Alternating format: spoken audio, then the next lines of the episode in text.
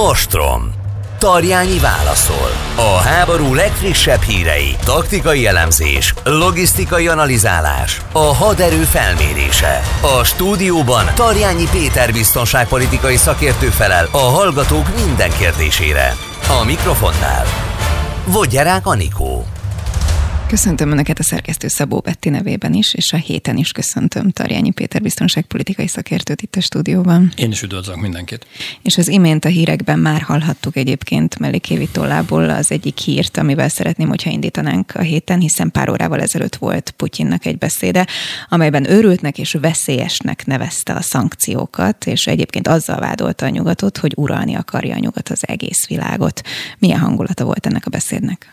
Én nagyon vártam ezt a beszédet, megmondom őszintén, és volt bennem egyfajta naivitás, én ezt felvállalom, és én ezt említettem neked, hogy én nagyon bíztam abban, hogy a mai beszédben a normalitás visszatér.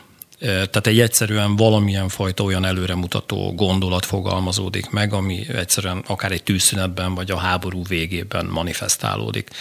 Hát ilyenről nem volt szó ebben a, ebben a beszédben, sőt, Ugye az a probléma ezzel az egész beszéddel, hogy, és ezeknél a beszédeknél mindig is egyfajta ilyen kommunikációs profilozásról, hogyha beszélhetünk, tudod, hogy ez a, ez a mániám, hogy a sorok mögé kell pillantani. És ebben a beszédben Putyin elnök nagyon kemény dolgokat fogalmazott meg, és nem arról beszélek, amikor nevén nevezte adott esetben Oroszország szempontjából, hogy a nyugat, meg az Egyesült Államok, tehát hogy egy ilyenfajta ellenségképteremtés mentén igazán nem Ukrajnára helyezte a fő hangsúlyt, hanem a nyugatra, és ez azért veszélyes, és azért én azt gondolom, hogy ez egy történelmi beszéd, amit tíz év múlva, ötven év múlva valami negatív dolog kezdeteként fognak tanítani a történelemkönyvekben, mert hogy nyilván, nyilván valóan és nyíltan megfogalmazta azt az állítást, hogy tulajdonképpen a nyugatnak és az Egyesült Államoknak az a fajta szerepe, ami az elmúlt 30-40 évben ugye a hidegháború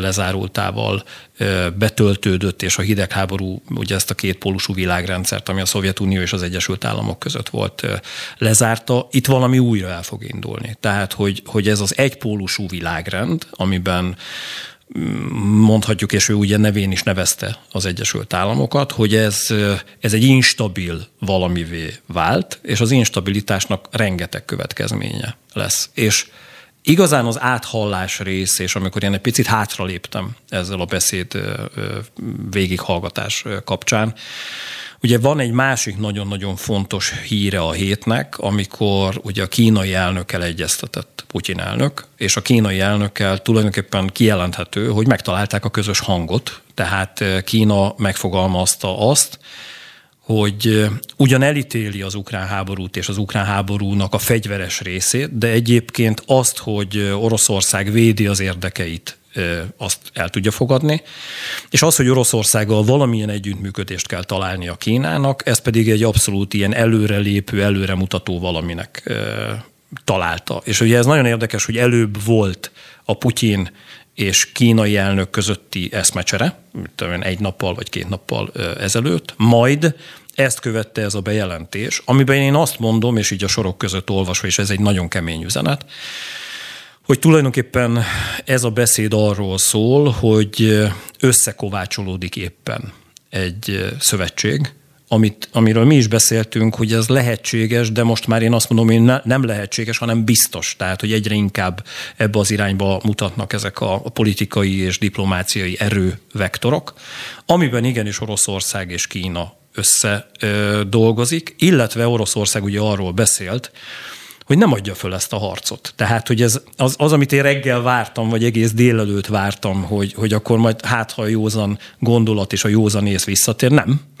Még inkább arról szól ez az egész beszéd, hogy ebbe a harcba bele kell állni. Itt ebben a küzdelemben Európa, és ez is egy nagyon fontos üzenet, tehát ugye Európáról beszélt többször ellenfélként az orosz elnök, hogy mi fogja érni az Európai Uniót, hogy hogyan lőtte lábon, ugye idézőjelbe, saját magát a nyugati társadalmak jó része, és ezen belül az Európai Unió is ezekkel a szankciókkal, hogy 400 milliárd dolláros veszteség éri az Európai Unió. Tehát sorolta azokat a gondolatokat, aminek keretében Igazán az, hogy, és én ezt azt gondolom, hogy ő el is hiszi, hogy ebben Ukrajna az csak egy, egy, egy rövid valami, egy epizód ebben az egész harcban, és a fő irány az az Egyesült Államok és az Európa elleni küzdelem, és az, hogy az a fajta többpólusú világrend térjen vissza, hiszen ugye erről beszél a hírekben is, ezt hallhatták a hallgatók, hogy arról beszél, hogy igenis hozzászokott a nyugati civilizáció ahhoz, hogy vannak másodlagos országok, most ezt én fogalmazom így, igazán arról beszélt az orosz elnök, hogy ezek az országok, akik elfogadják ezt a fajta nyugati hegemóniát, ezek tulajdonképpen gyarmattá válnak.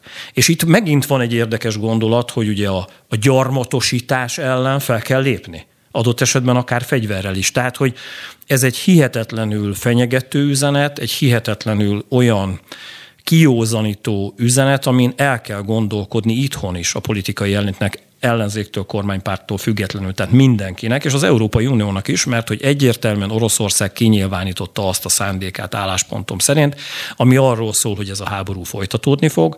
Ukrajna az csak egy közbülső valami, és igazán olyan szövetségek, olyan partnerségek jönnek létre, ami ezt a fajta elmúlt 30-40 éves nyugati civilizációs gondolkodású megközelítést fölül akarja írni. Na ez a nagyon-nagyon kemény rész.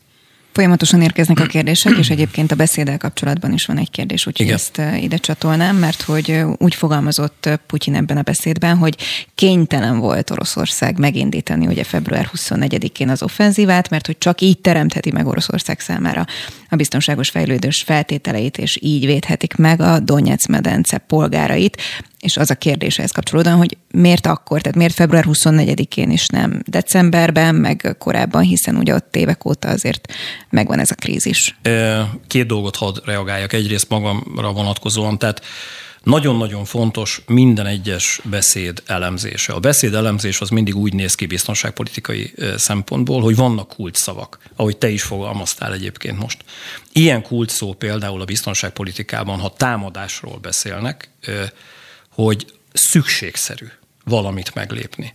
Te, aki a kommunikációval foglalkozol, pontosan tudod azt, hogy a szükségszerű az egy, hogy én, én valójában azt, azt nem akarnám, vagy elkerültem lenne, volna, de igen. elkerültem volna, de egyszerűen nincs, így van, nincs más lehetőségem ezt meglépni hogy ebben a beszédben ilyen fajta, vagy ehhez hasonló szinonim kifejezések mennyire, tehát hogy mennyire biztonságos, hogy meg kell óvni az országot, hogy előre kell lépnünk, szükségszerű előrelépések. Ez egyébként rengetegszer megfogalmazódik a putyini beszédekben. Tehát én ezt ma este ennek nekiugrom, mert hogy ezt rengetegszer használja az orosz elnök, és, és nagyon érdekes egy elemzésben, hogyha ezeket az ember megnézi, amikor ő a szükségszerűségről beszél, akkor ő azt akarja. És itt ugrok vissza az alapkérdésre, amit a hallgató föltett, hogy november és december hónapban, mármint hogy tavaly, több beszédében fogalmazott így, hogy egyszerűen elkerülhetetlen, hogy Oroszország egyre keményebben vonuljon föl és lépjen, és, és ugyan elkerülné a harcokat,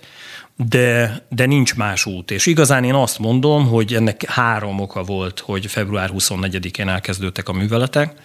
Egyrészt volt egy általános oka, hogy, hogy jött, jött a jobb idő, tehát a klasszikus nagyon-nagyon télnek ugye akkor már nagyjából vége volt. Emiatt egyébként voltak is problémái az orosz hadseregnek. Ugye a későbbi hónapokban nagyon-nagyon lényeges, hogy ekkora érték el azt a fajta készültségi szintet az oroszok, aminek kapcsán ők azt gondolták, hogy el tudják foglalni egyébként Ukrajnát, tehát ugye ebben tévedtek. A harmadik pedig az, hogy erre az időszakra tehető, hogy egyre precízebb és pontosabb amerikai és NATO hírszerzési jelentéseket kapott Ukrajna, ami egyébként tényleg így igaz, nem tudom, hogy mennyire láttad. Az elmúlt egy hétben az is hír volt, hogy Biden elnök elmondta, hogy az első hírszerzési információkat Zelenszky elnök nem akarta elhinni. Tehát, hogy maga az ukrán vezetés is olyan tamáskodva állt ehhez az egész dologhoz, hogy persze beszélnek össze-vissza az amerikaiak, de egyébként az oroszok biztos, hogy nem fognak támadni. Viszont február tizedike környékén volt egy fordulat, amikor igenis Ukrajna vezetése kezdte azt látni, hogy itt ezek az információk egyre precízebbek, és egyre inkább azt mutatják, hogy itt támadás várható. És erre az időszakra tehető, hogy egy hihetetlen nagy olyan fegyverszállítmány érkezett elsősorban páncéltörő fegyverek tekintetében Ukrajnába, ami aminek kapcsán azt mondták az oroszok, hogy ha több ilyen fegyverszállítmány érkezik, és nincsen támadó hadművelet, tehát hogy ők ezeket nem tudják megsemmisíteni, akkor egyre jobban fölkészül Ukrajna háborúra. Tehát ez a hármas egység, az, amiről én tudok, tehát aztán lehet, hogy Putyin elnöknek a fejében volt még valami misztikus dolog is, tehát nem tudom. De igazán én azt mondom, hogy ez az a három dolog, ami miatt ez bekövetkezett. Úgy fogalmaztál az előbb, mikor a beszédet elemezted, hogy ez valami negatív dolognak a kezdete lesz Igen. jó pár év múlva. Itt mire gondoltál? Igazán én azt látom, hogy van egy nagyon-nagyon rossz forgatókönyv, amitől én tartok biztonságpolitikailag. Ez pedig az, hogy a globalizáció sok szempontból hozott negatív dolgokat is, de a kereskedelem, a, az országok egymásra utaltsága, az, hogy Európa függ Ázsiától, de Ázsia is függ Európától. Tehát, hogy sok minden miatt vitatkoznak a felek, de igazán a fegyverek nem dörögnek, mert valahol a józan érdek, a gazdasági érdek mindig jelen volt és jelen van. És én azt látom, hogy az utóbbi időszakban a politikai vezetők irányában van egy olyan fajta gondolkodásmód, ez a miért ne. Miért ne próbáljuk meg másként? Miért ne nézzük meg, hogy, hogy jó-jó, tehát egy darabig jó volt a globalizáció, de adott esetben saját magunkat hogyan tudjuk annyira felerősíteni, például 2014 óta, hogy Oroszország, hogy nagyon sok területen önellátóvá vált. Hogy Kína is elindul egy ilyen irányba, hogy, hogy Kína is hihetetlen módon fegyverkezik, hogy adott esetben össze lehet fogni, és például nagyon érdekes, hogy az utóbbi időszakban jelent meg több olyan elemzés, biztonságpolitikai elemzések, hadseregeket elemeztek nagyon komoly intézetek, és az intézeteknél, tehát ez is egy riasztójel, hogy eddig mindig úgy volt, hogy mit tudom én, Európai Unió, Oroszország, NATO, Oroszország, NATO, Kína, tehát egy összecsapás kapcsán egy elemzés. És egyre több olyan jelem, elemzés jelent meg, hogy Kína és Oroszország egy. Hogy ezzel például mit tudna csinálni a NATO. És számtalan olyan hírszerzési információ van az ilyenfajta gondolkodások, az ilyenfajta agyjátékok mögött, ami miatt egyszer csak stratégiai elemzők, akik ezeket az információkat birtokolják, elkezdenek azon töprengeni, hogy hopp-hopp, valami megváltozott, tehát akkor gondoljuk végig, hogy a megváltozott események miatt mit hozhat az elkövetkező egy év, három év, öt év. És én azt látom, hogy ezek az elemzések sorra készültek. Ki tört az ukrán háború a kínai elnökkel így egyeztet, és több dologban megállapodik az orosz elnök. Az orosz elnök bátran kiáll, és azt mondja, hogy, hogy fölvállalja a konfliktust, és bejelenti, hogy igazán nem is Ukrajna a fő ellenfél, hanem az Egyesült Államok. Tehát, hogy ahelyett, hogy megnyugodnánk, és én, én tényleg jól érzem magam itt a műsorban, de olyan jó lenne, hogyha egyszer a műsor azzal záródna, hogy kitört a béke. És azt látom itt az elmúlt hetekben, hónapokban, hogy egy ettől egyre inkább távolodunk. És, és ez a rossz forgatókönyv. Bocsánat, hogy igazán én azt látom, hogy a, a, az orosz és ukrán konfliktus az egy egyre inkább szélesedő valami, és ahogy előbb fogalmaztam, egyre több vezető fejében, például a kínai elnök fejében is megfogalmazódik, hogy miért ne próbálnánk meg másként más módszerekkel. Eddig ez a kereskedelmi, kereskedelmi háború, szankciók, vámok, védővámok, stb. diplomácia, fegyverfejlesztés, hadseregfejlesztés, na de lehet másként is. Több hallgató is kérdezi most, miközben erről beszélsz egyébként, hogy, hogy akkor ez azt jelenti-e, hogy Európának mondjuk hosszú távon vagy középtávon háborúra kell készülnie, illetve az, hogy mondjuk Oroszország és Kína összeáll, az már a harmadik világháború kezdetét jelenti-e? Remélem, hogy nem.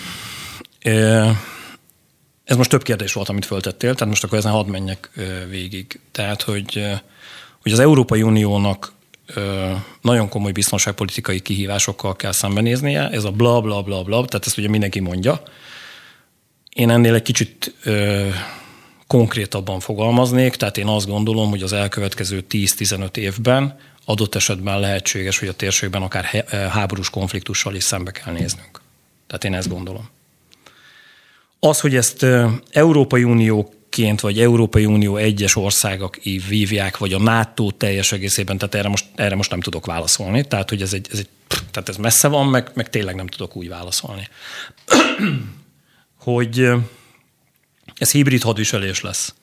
Tehát hírszerzési eszközökkel, informatikai eszközökkel, tehát informatikai betörésekkel, informatikai rendszerek tönkretételével, vagy nyílt fegyveres összecsapással zajló valami, erre se tudok válaszolni. De ténylegesen azt mondom, hogy megváltozott a világunk.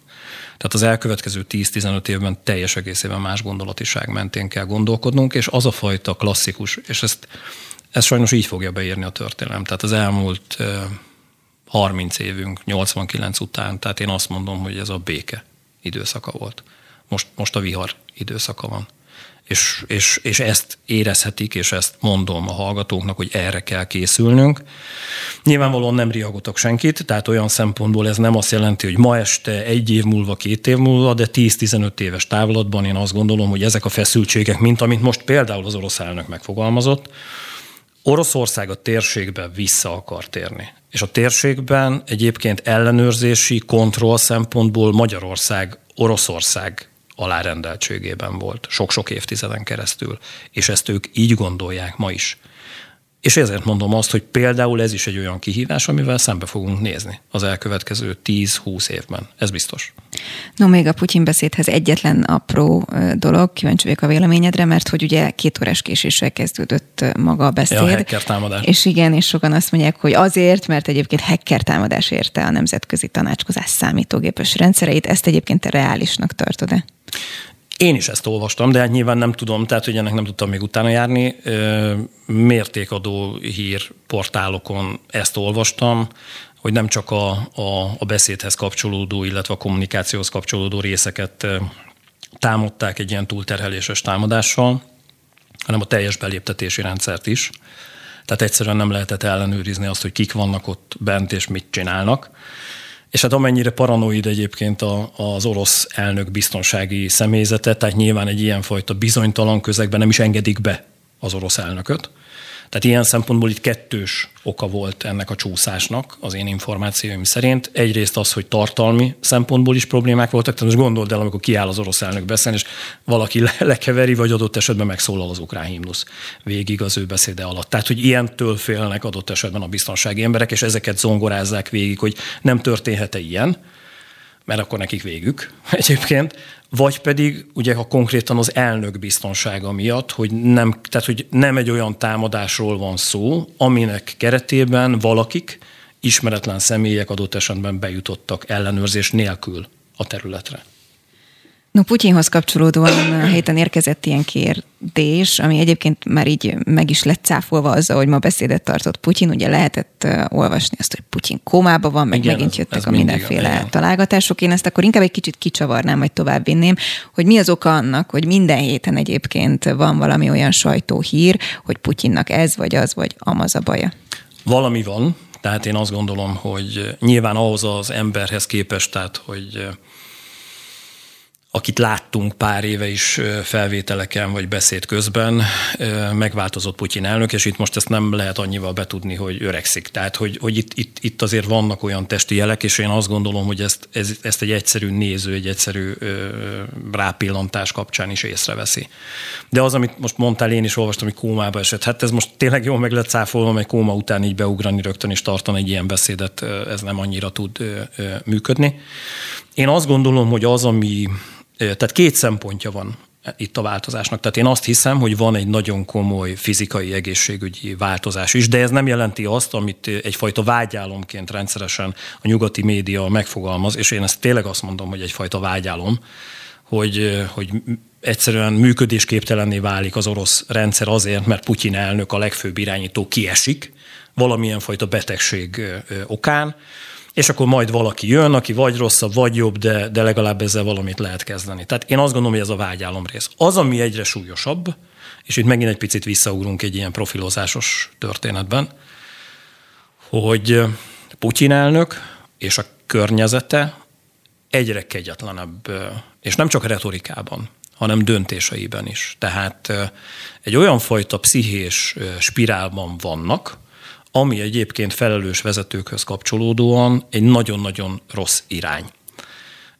És ezek a, ezek a pszichés döntések hozzák azt, hogy egyre inkább távolodnak adott esetben a konfliktustól. Tehát nem érdekli őket, és ez például egy nagyon érdekes elemzés volt. Többen kérdezték egyébként tőlem, hogy hogy Zelenszky elnököt mennyire viseli meg ez az egész háború, és adott esetben Putyin elnököt mennyire viseli meg. És én nem csak Putyin elnökre mondanám, hanem adott esetben Medvegyevre is, tehát hogy az egész orosz politikai több top vezetés nagyon-nagyon távol tartja magát konkrétan a háború eseményeitől. Egyrészt azért, mert a háború eseményeiben, amikor fiatal embereket, fiatal gyerekeket, időseket, fiatal katonákat látnak meghalni, itt rengeteg tragédia van.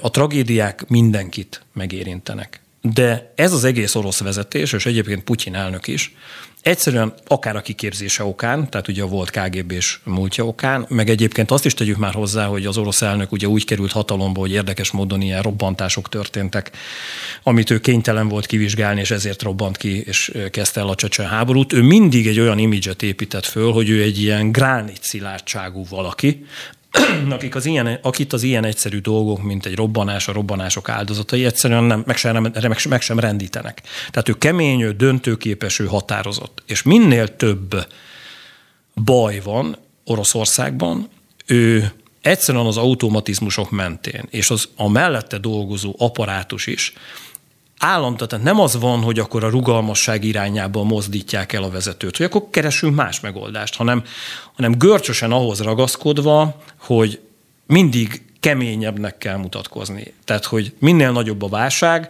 minél jobban ütnek bennünket, mi annál erősebbek vagyunk. Csak ez nyilván ez egy önbecsapó valami, mert hogy egy háború kapcsán nem tudsz mindig egyre erősebb lenni, és nyilván, hogyha mindig egyre erősebb vagy, abba azért a végeken, akár a hadműveletekben, akár a civil lakosság tekintetében valakik meghalnak.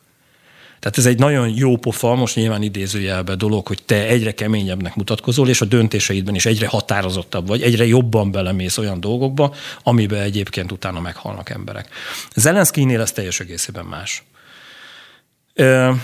Ez egy érdekes kérdéskör, ugye ez az Isten komplexus helyzet. Azért azt ugye ne felejtsük el, tehát nagyon-nagyon súlyos Isten komplexusos helyzetet tud eredményezni az, amikor valakit nem lehet leváltani. Tehát akit mindig megválasztanak. Tehát én, én nekem ezért tetszik például az amerikai rendszer, eddig legalábbis jól működött a tekintetben, hogy valaki csak kétszer lehet Amerikai Egyesült Államok elnök. Tehát, hogy lehetett ő nagyon jó, lehetett ő nagyon rossz, de egy dologban biztosak lehetnek az amerikaiak, hogy nyolc év után, vagy tehát kétszer négy év után az az ember menni fog.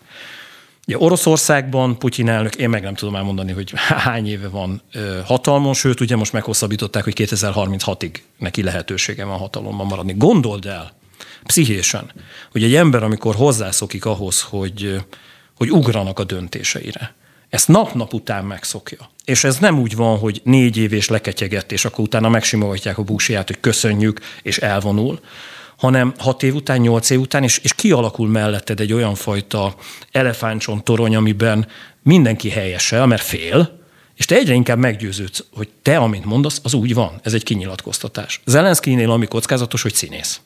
A színészeknél is van egyébként ilyen probléma, hogy beleszeretnek a szerepbe. És igazán elveszítik azt a fajta határt, hogy rájöjjenek, hogy ez nem film hanem ez a valóság. És én azt gondolom, hogy őt például a környezete ezért viszi ki. Például Bucsában, ahol a tömeggyilkosságok voltak, hogy szembesüljön azzal, hogy nehogy beleszeressen ebbe ennyire. Tehát én azt gondolom, hogy a két ember között ez egy óriási különbség. És ebben nem is igazán a két ember a lényeges, hanem a mögöttük dolgozó apparátus. No, kapcsolódóan pont jött is egy kérdés, Igen. úgyhogy ide csatolom gyorsan. Nagy a csend a bucsai kivégzések körül.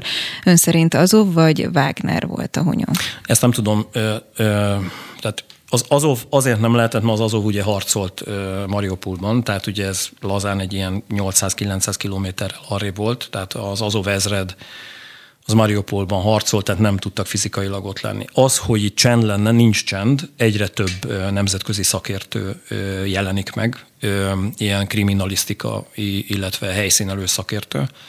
Olvastam egyébként, nem most szerintem múlt héten, hogy, hogy közel 200 ilyen szakértő dolgozik, olaszok, hollandok, tehát hogy nagyon komoly törvényszéki szakértők, rengeteg az eset, egyre több halottat találnak. Egyébként pont ezért van az, hogy, hogy rendszeresen lehet olvasni, hogy például a Bucsa melletti erdőkben megint találtak összekötözött kezű embereket, akiket kivégeztek, mert egyszerűen olyan eszközök is érkeznek, olyan keresők, kutyák is, akik egyébként megtalálják ezeket a, a kisebb-nagyobb tömegsírokat, és egyre több ügy derül ki. Tehát azt kell, hogy mondjam, hogy abban a térségben borzasztó dolgok történtek, és ennek a feltárása folyamatban van. Tehát nem felejtette el sem Ukrajna, sem a világ. Szeretném, hogyha egy picit beszélnénk azért arról, hogy most éppen hogy áll a háború, mi a jelenlegi helyzet, hiszen ugye Szeverodonyeck az egyik település, amelyet ugye nagyon sokat emlegettek a héten. Hetek óta tartó heves bombázások vannak ott, hidakat robbantottak föl, ezt lehet olvasni. Összefoglaltad a, a akkor ennyi. Akkor mehetek tovább a következő kérdésre. E, igazán a város én azt gondolom, hogy annak ellenére, hogy vannak még ukrán erők, valójában elesett. Egyébként például ezért bíztam abban, mert egy ilyen kis halványreménysugár volt, hogy ma az orosz elnök azzal kezdő, hogy igazán Luhanskot elfoglalták, hiszen Severodonetsk és Lysychansk térségében, vagy azt a várost, amit összeköti a hidakat, robbantották föl az oroszok. Ami azért volt érdekes, mert hogy ezzel a híd felrobbantással azt érték el, hogy ők se tudnak átmenni a másik partra, tehát a nyugati partra, tehát hogy Ukrajna irányába előre nyomulni. És azt gondoltam, hogy ez egyfajta ilyen határfolyót képez majd, tehát nem ez történt, tehát hogy ilyen szempontból tovább nyomultak, tehát az elmúlt napokban is, de onnan vissza lehetett volna rendelni az orosz erőket. Tehát igazán az látszódik, hogy Luhansk egészét tulajdonképpen elfoglalta Oroszország az a fajta tüzérségi fölény, amiről múlt héten is beszéltünk, és amit a héten számszerűsítettek egyébként több szakértő, hogy 10-szeres, 15-szörös, 20-szörös tüzérségi fölény van. Egyetlen egy példát hadd, mondják, hogy, hadd mondjak, hogy értsék a hallgatók. Azt szokták mondani, hogy egy áttörésnél vannak arcvonal kilométerek, ami azt jelenti, hogy azon az áttörési arcvonalon, amiben kijelöl mondjuk egy, egy vezető, egy katonai vezető, hogy ezen az 5 kilométeres területen, vagy ezen az 5 km szakaszon fogunk áttörni. Nagyon-nagyon fontos, hogy mennyi tüzérségi eszköz van elhelyezve arcvonal kilométerenként. Ennek megvan egy ilyen peremszáma, hogy általában, hogyha egy ilyen 50-70 löveg, vagy valamilyen fajta tüzérségi eszköz van egy kilométeren, akkor azzal lehet olyan tüzérségi tüzet lőni arra az egy kilométerre, és akkor nyilván ezt fel kell szoroznunk öttel, tehát akkor ez 5x50 vagy 5x70 arra az 5 kilométerre, amin keresztül biztosított, hogy ez a fajta támadás sikeres legyen. Most ez úgy néz ki, hogy egyes területeken arcvonal kilométerenként 300-350 eh, lövege van az oroszoknak. Tehát ez azt jelenti, hogy három méterenként van egy löveg. Most gondold el, amikor három méterenként van egy tarack, egy aknavető, egy ágyú, és az ö, tüzet zúdít a másik oldalon lévő arra, arra az egy kilométerre, tehát hogy itt egy pokoli tűz hengerről beszélünk, tehát tüzérségi támadásról. Emiatt van ennyi halott és ennyi sebesült ukrán oldalon. Ezzel ellen nem nagyon lehet védekezni, tehát jól beássák magukat, de hát ezzel nem tudsz mit csinálni. És ténylegesen igaz, hogy ez a tüzérségi fölény a, az orosz félnek megvan, viszont ami a héten hír volt, ugye folyamatosan az ukránok e, finoman és nem finoman, tehát diplomáciailag és katonailag is e, kérték, hogy egyre több fegyver érkezzen nyugatról, és elsősorban ugye tüzérségi fegyverek érkezzenek. Tegnap ugye a francia, német, olasz, román kormányfő volt Kievben, találkoztak is Zelenszky elnökkel, és ami ugye friss hír, hogy Boris Johnson. Boris Johnson ezelőtt két órával hirtelen rejtett módon hopp, fölbukkant Kievben, méghozzá úgy, hogy egyszer csak sétált a Kiev utcáin, de erről nem tudott senki. És ugye a héten is megfogalmazott egy eléggé kemény listát Ukrajna, hogy mennyi tüzérségi eszközre, mennyi drónra, ezer darab drón, több száz rakéta tüzérségét, tehát rakétavető eszközre, a legkorszerűbb eszközökre van szüksége Azt kell, hogy mondjam, ezt a listát végignézve, hogy ez egy eléggé elnagyolt, tehát hogyha ezt mind megkapná egyébként Ukrajna, akkor azt kell, hogy mondjam, hogy Európa legnagyobb hadserege, vagy legerősebb hadseregével rendelkezne, ami egyébként nem biztos, hogy Európának és az Európai Uniónak érdeke, tehát ezt csak úgy halkan megjegyzem, nem is fognak ennyit kapni, viszont az tény, hogy a tegnapi találkozó ilyen szempontból sikeres volt, hiszen több katonai eszköz tekintetében az a fajta csúsztató, halogató taktika, amit eddig akár Németország, akár Franciaország kapcsán megfogalmazott Ukrajna jogosan, ez áthidalódott, és van egy nagyon komoly üzenet, amiben ugye a francia elnök Macron bejelentette, hogy győznie kell Ukrajnának. Tehát Franciaországnak ez az érteke. Ugye a beharangozóban most intek itt a kamerán keresztül a néző hallgatóknak, ugye én írtam arról, hogy nagyon-nagyon nem mindegy, és ez a hétnek egy fontos döntés, amin én azt gondolom túl vagyunk, hogy igazán Európa azt szeretné, hogy Ukrajna ne veszítsen, vagy Európa és a NATO azt szeretné, hogy Ukrajna győzzön. A kettő között óriási különbség van. Ha arról beszélünk, hogy Ukrajna győzön, akkor akkora mennyiségű fegyverrel kell ellátni Ukrajnát, hogy tulajdonképpen Oroszországot vissza tudja szorítani, és például az, amit előbb elmondtam neked, ez az arcvonal kilométeren.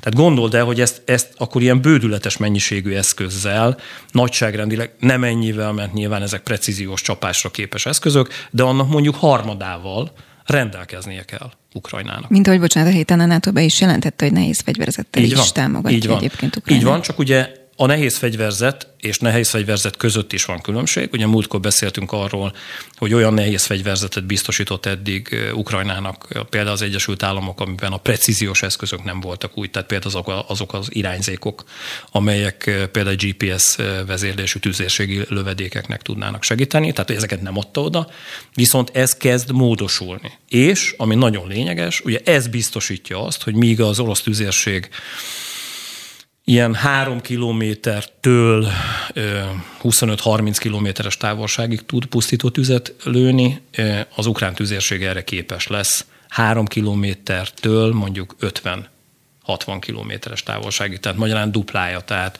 az orosz tüzérségi ható távolságon kívülre kerülnek, és onnan tudnak ö, csapást mérni az oroszokra, ami egyébként az oroszoknak nyilván nagyon fog fájni. Tehát én ezért mondom azt, hogy ez volt egy döntő lépés a héten, amikor is végül is azt fogalmazták meg ezen országok vezetői, hogy egyébként az Uniónak és a NATO-nak az az érdeke, ha Ukrajna győz. Mert a másik, ami hogy nem veszít, abban az van, hogy hát adunk védelmi fegyvereket, harcolgassatok, Hát amíg Kievet nem foglalják el, amíg Zelenszky az elnök, hát végül is vissza tudtok vonulni, mert egy nagy országról beszélünk, tehát vissza tudtok még 5-600 kilométert is vonulni. Még mindig harcoltok, és tulajdonképpen nem veszítettetek. Tehát szerintem értik a hallgatók, hogy mi az, amit, amit én ezzel most így el akartam, most már bele, kicsit belebonyolódtam, tehát amit el akarok mondani, hogy, hogy nem mindegy a két stratégia között a különbség, és itt igazán ez a látogatás ezért volt fontos, mert hogy ebben eléggé markánsan fogalmazott mindegyik vezető. No, vegyünk néhány kérdést, ilyen villámkérdés felelet jelleggel, mert nagyon megy az időnk, és szeretném, hogyha maradna még időnk másra is, úgyhogy tényleg így viszonylag röviden. Ukrajna július 1-től vízumkötelezettséget vezet be az oroszországi állampolgárok részére. Kérdezi Jó. a hallgató, hogy ennek van-e bármi jelentősége, Semmi. vagy ez egy politikai ez üzenet? Egy, ez egy abszolút politikai üzenet, amivel azt gondolom, hogy ezzel is jelzik azt, hogy az oroszok nem kívánatosak Ukrajnában, de hogy ennek hatása, tehát hogy az oroszok most be akarnának utazni Ukrajnába, tehát hogy ennek minimális esélye van. A héten volt hír, és kérdezi a hallgató, hogy milyen jelentősége van annak a hajónak, amit egy fegyverszállító hajó, amelyet felrobbantottak az, az ukránok a Fekete-tengeren. Ugye az oroszoknak volt ez egy kiemelt hajója-e? Kérdezi a hallgató. Ez egy fontos kommunikációs válaszlépés volt Ukrajna részéről mert hogy az elmúlt időszakban egyébként sikeres támadásokat hajtott végre Oroszország, Ukrajnában fegyverlerakatok ellen. Egyébként több nyugati fegyver ki se jutott a frontra, mert hogy megsemmisítették még ott az előkészítő, összeszerelő logisztikai bázisokon. Ezért volt fontos az, hogy, hogy Ukrajna tudja bizonyítani azt, hogy lám ő is meg tud semmisíteni ilyenfajta logisztikai szállítmányokat. Amiben ez egy picit más, és amire fölkaptam így a fejemet, hogy múlt hét folyamán kapott, és most már rendszerbe is állított szárazföldi indítással de tengeri célpontok megsemmisítésére alkalmas Dán, ugye ez a Harpoon rendszer, amit először a Dánok szállítottak, most bejelentette az Egyesült Államok, hogy ők is szállítják, ami fegyverrendszer egyik rakétája semmisítette meg ezt az orosz hajót, szállítóhajót, ami azért érdekes, mert ez egy fontos üzenet, hogy lám, megint van egy olyan nyugati fegyverrendszer, ami most már működik, tehát, hogy Ukrajna nem csak ígérte és megkapta, hanem használja is már, és ezzel csapást mért az oroszokra.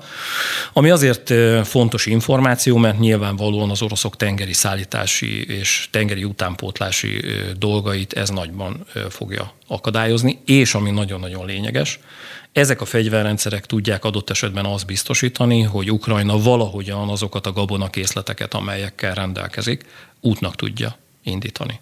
Tehát végül is én, ugye múlt héten pont erről beszélgetünk, hogy vajon mi lesz, vajon melyik változatot gondolják végig megoldásként az ukránok, és úgy néz ki, hogy ők is egy, ezt a karcsörtető, tehát hogy katonai megoldást választják elsősorban, ami azért érdekes, mert ezekkel a fegyverrendszerekkel, ezzel a Harpoon rendszerrel például, a Fekete-tenger nyugati medencéjét, tehát ami Ogyessa, Románia, Bulgária és így le a boszporuszi szorosig, tehát ugye Törökország területig nagyon komolyan tudnak csapásokat mérni. Tehát erről a területről adott esetben az orosz haditengerészetet ki tudják szorítani.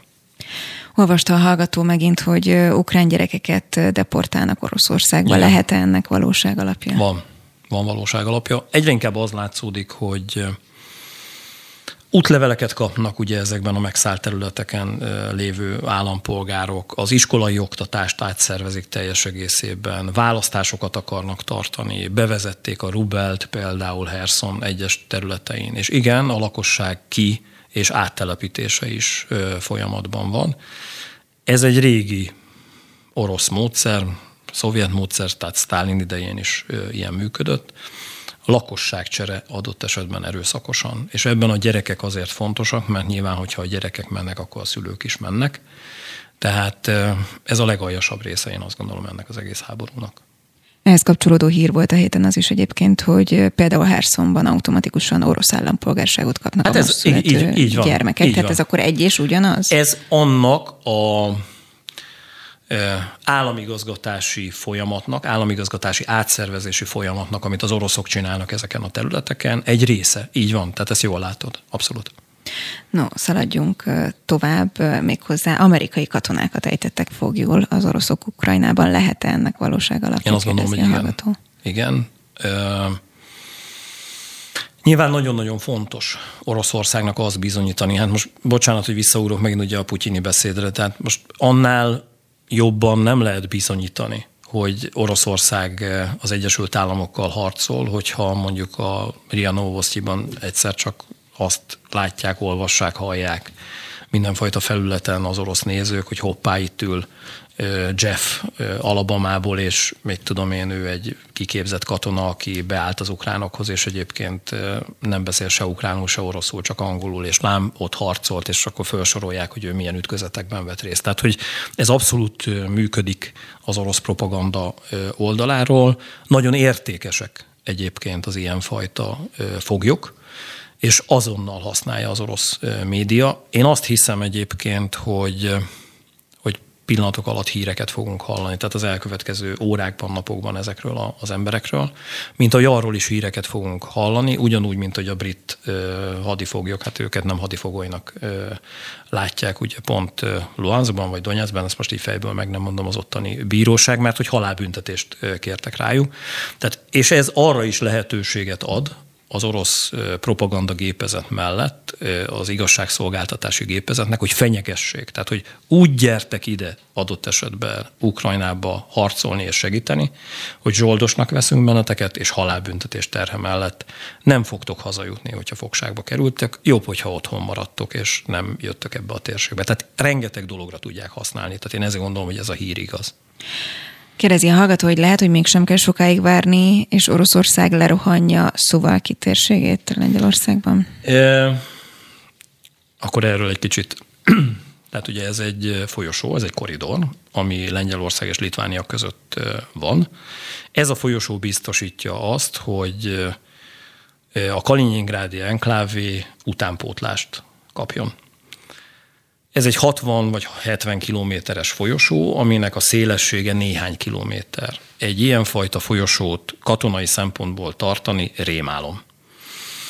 Van egy olyan fajta orosz, most az orosz honatjának a neve nem jut eszembe, aki felvetette azt, hogy egyébként a balti államok függetlenségét nem kéne elfogadni, és ideje lenne Oroszországnak egy új frontot nyitnia, és a Baltikumot a szovjet rendszerhez méltó módon visszacsatolni Oroszországhoz.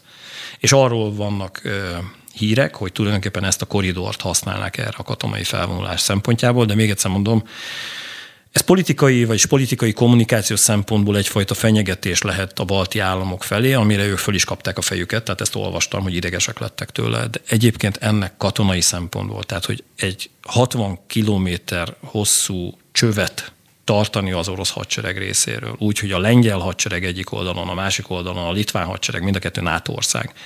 Ezt így békésen végignézze, majd ezt a koridort így kinyitni, és mindkét ország felé egy támadó hadműveletet elindítani, úgy, hogy ezt mondom, ne vegyék észre, és egyébként hagyják is, tehát ez, ez, ez abszolút a lehetetlen küldetés. Tehát, hogy ezt katonai szempontból nem tudják kihasználni.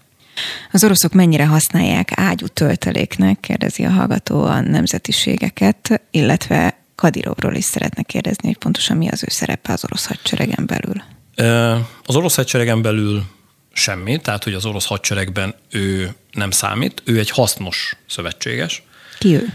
Hát ugye ő a csecseneknek a, a vezetője, és ugye a csecsen háborúk, tehát a beszélgetésünk elején ugye említettem, hogy Oroszország ugye nagyon komoly háborút folytatott Putyin elnök vezetésével a csecsenek ellenében, a csecsenek függetlenségi harca hihetetlen orosz válaszreakciókat hozott, Ebben a függetlenségi harcban egyébként a csecsenek pokoli terrortámadásokat is végrehajtottak, tehát ezért volt az, hogy az ő megítélésük eléggé kettős volt, mert hogy ők nem katonai célpontokat támadtak elsősorban, hanem polgári célpontokat. De mondom még egyszer, ennek egy részéhez kapcsolódóan a közben azért az úgy nagyjából kiderült, hogy ezeket a támadásokat, vagy a támadások egy részét nem a csecsenek hajtották végre, hanem az orosz FSB. Tehát önmagát támadta Oroszország, hogy válaszlépést adhasson. Ezt tagadja Oroszország, vannak független újságírók, akik ezt megírták, egy részük el is tűnt egyébként az újságíróknak, akik ezt megírták.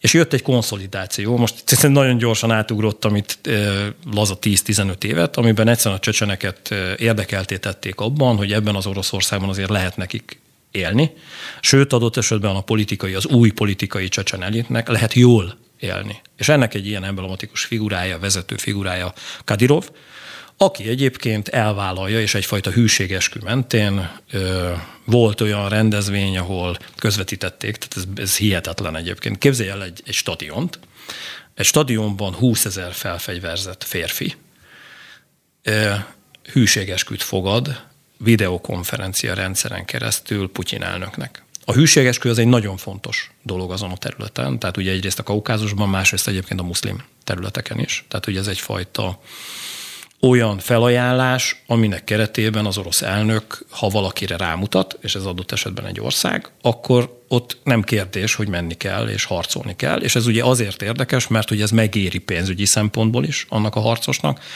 meg egyébként vallási szempontból is, és politikai szempontból is, hiszen az egész nemzetéért teszi azt, hogy azt a szövetséges támogatja, akinek hűségesküt tettek. Ez egy kicsit ilyen nagyon feudalista, meg ilyen középkori valami, de egyébként ez van.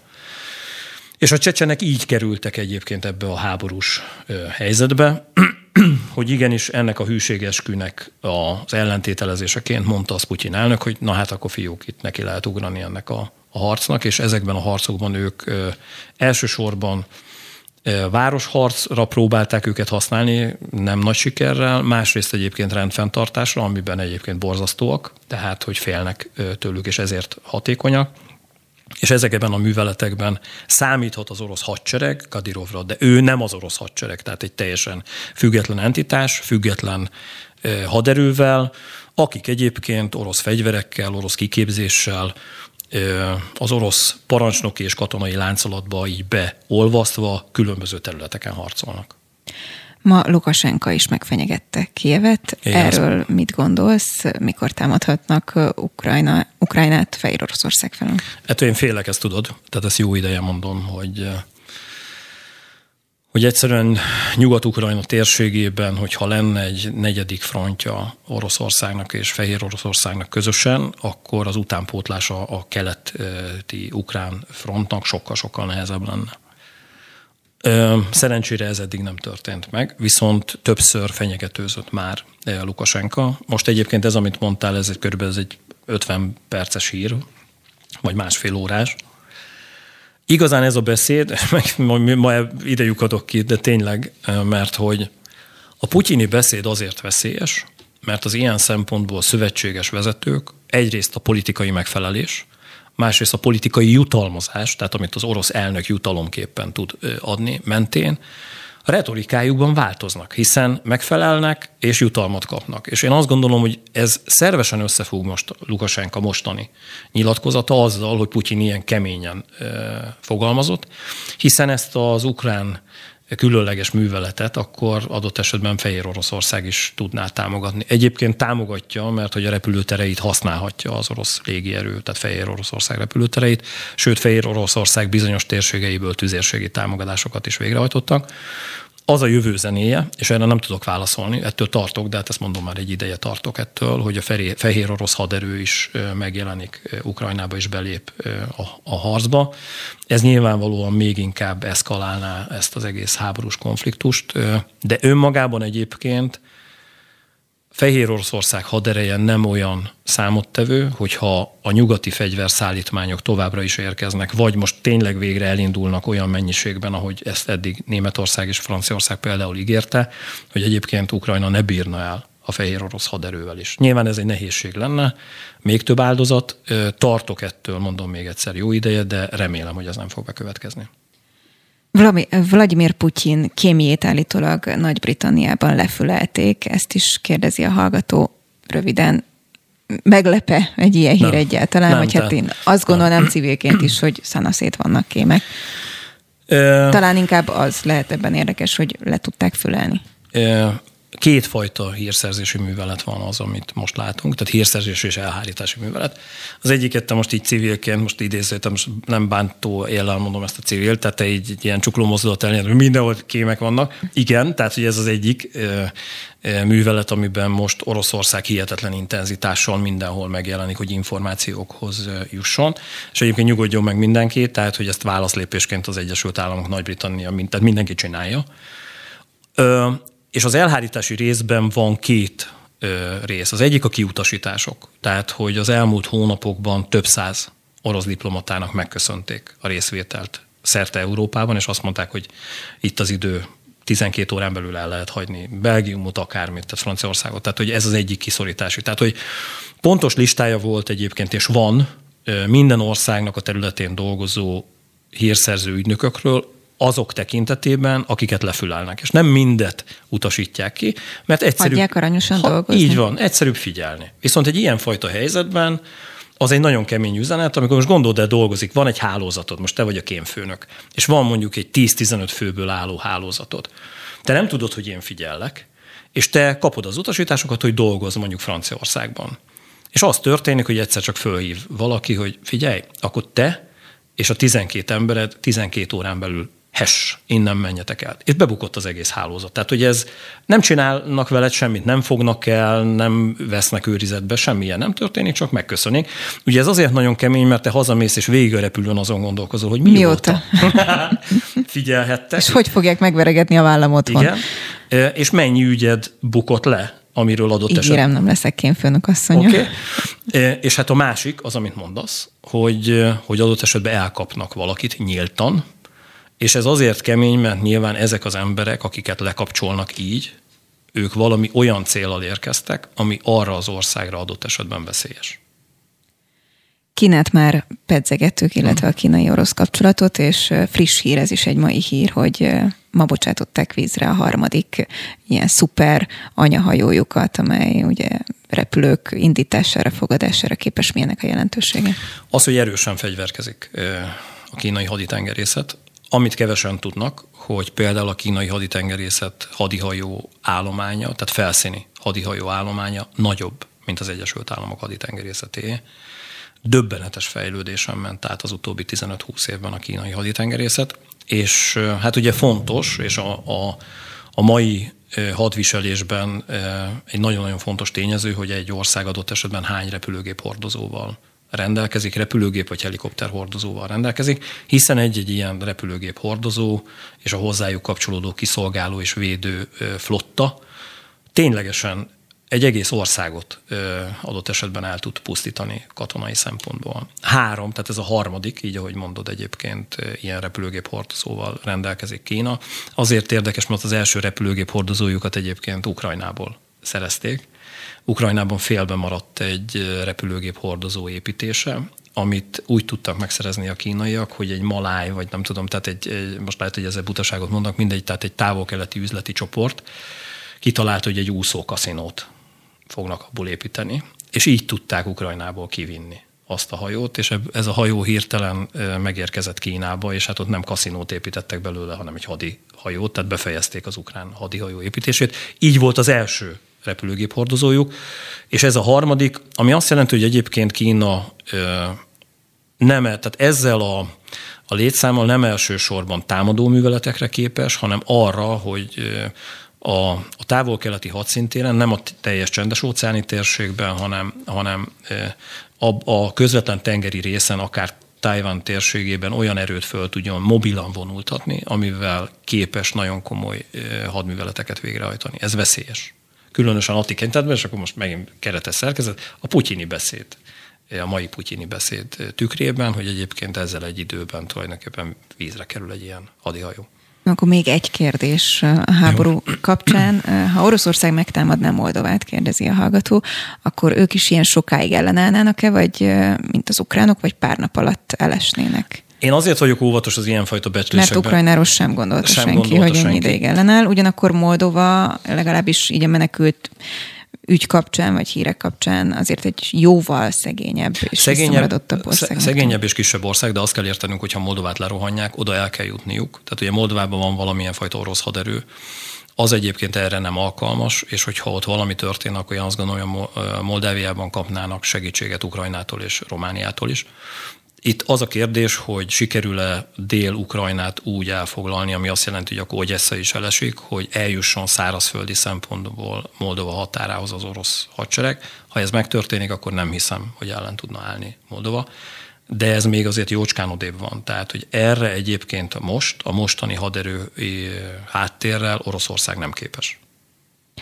Na nézzünk egy hazai hírt így a végére, mert hogy három percünk maradt az adásból, Igen. és mindenképp szeretném, hogyha reagálnál rá, mert annó korábban beszéltünk róla, ugye a hét híre, hogy a Pegazus ügyben Igen. bűncselekmény hiányában megszüntették a nyomozást. Én ezt úgy foglaltam össze a korábbi rádiós hír műsorainkban, hogy körülbelül olyan, mint hogyha azt mondták volna, hogy nincs itt semmi látnivaló. Teljesen jól foglaltad össze. E, igazán ez a Pegazus ügy klasszikusan megint a magyar e, kommunikáció és a, a titkosszolgálati tö, ö, törekvések és titkosszolgálati tevékenységek feltáráshoz kapcsolódó fiaskó. Tehát biztosak lehetünk abban, hogy valami történt. Biztosak lehetünk abban, hogy valakiket úgy hallgattak, és úgy figyeltek meg, hogy papíroldalról, tehát ugye ez a lényeges, tehát papíroldalról volt rá engedély. Volt rá engedély. De hogy egyébként azokat a személyeket miért kellett, tehát itt például egy üzleti vacsorát egy internetes hírportál tulajdonosához kapcsolódóan, vagy politikai újságírókhoz kapcsolódóan. És nem egy ügyre vonatkozóan, tehát nem az történik, hogy mondjuk egy hétre vagy két hétre, hanem hónapokon keresztül megfigyelnek. Hogy erre igazán a szakmai válaszok nem voltak meg, nincsenek meg.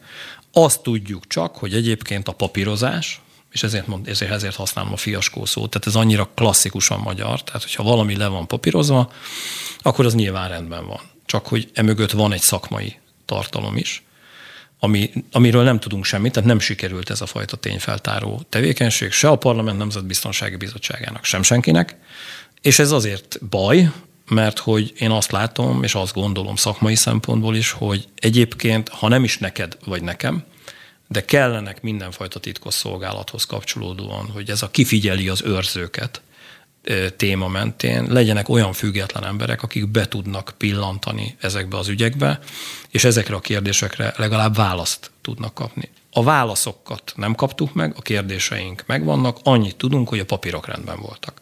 Szerintem ez halágáz. A Nemzetbiztonsági Bizottságnak a, az elnökével egyébként beszélgettem pont a héten, és amikor feltettem ezeket a kérdéseket, hogy akkor egyébként mire való ez a bizottság, meg uh-huh. milyen hatáskörük van, az derült ki, hogy körülbelül semmi, hiszen minden mondjuk titkosítva van, tehát még az sem derül ki, hogy egyébként ezeket a papírokat, amik hivatalosak és rendjén vannak, ki írta alá. Jó, ebben én egy kicsit azért tamáskodom, tehát hogy az, hogy te nem tudod, és neked nem mondja el adásban, azt teljesen értem. De egyébként ő bemehetne és adásban annyit elmondhatna neked, tehát hogy ő ennek utána járhatna, és adásban itt elmondhatná azt, hogy tisztelt hölgyem, vagy szerkesztőasszony, jogos volt az a történet, és tényleg volt egy nemzetbiztonsági ügy, ami miatt ezt fel kellett tárni. És akkor te megnyugszol valamilyen szinten, vagy én megnyugszom szakmai szempontból, de ez nem hangzott el, és én ezt egy kicsit hiányolom, tehát hogy ennek nem jártak utána.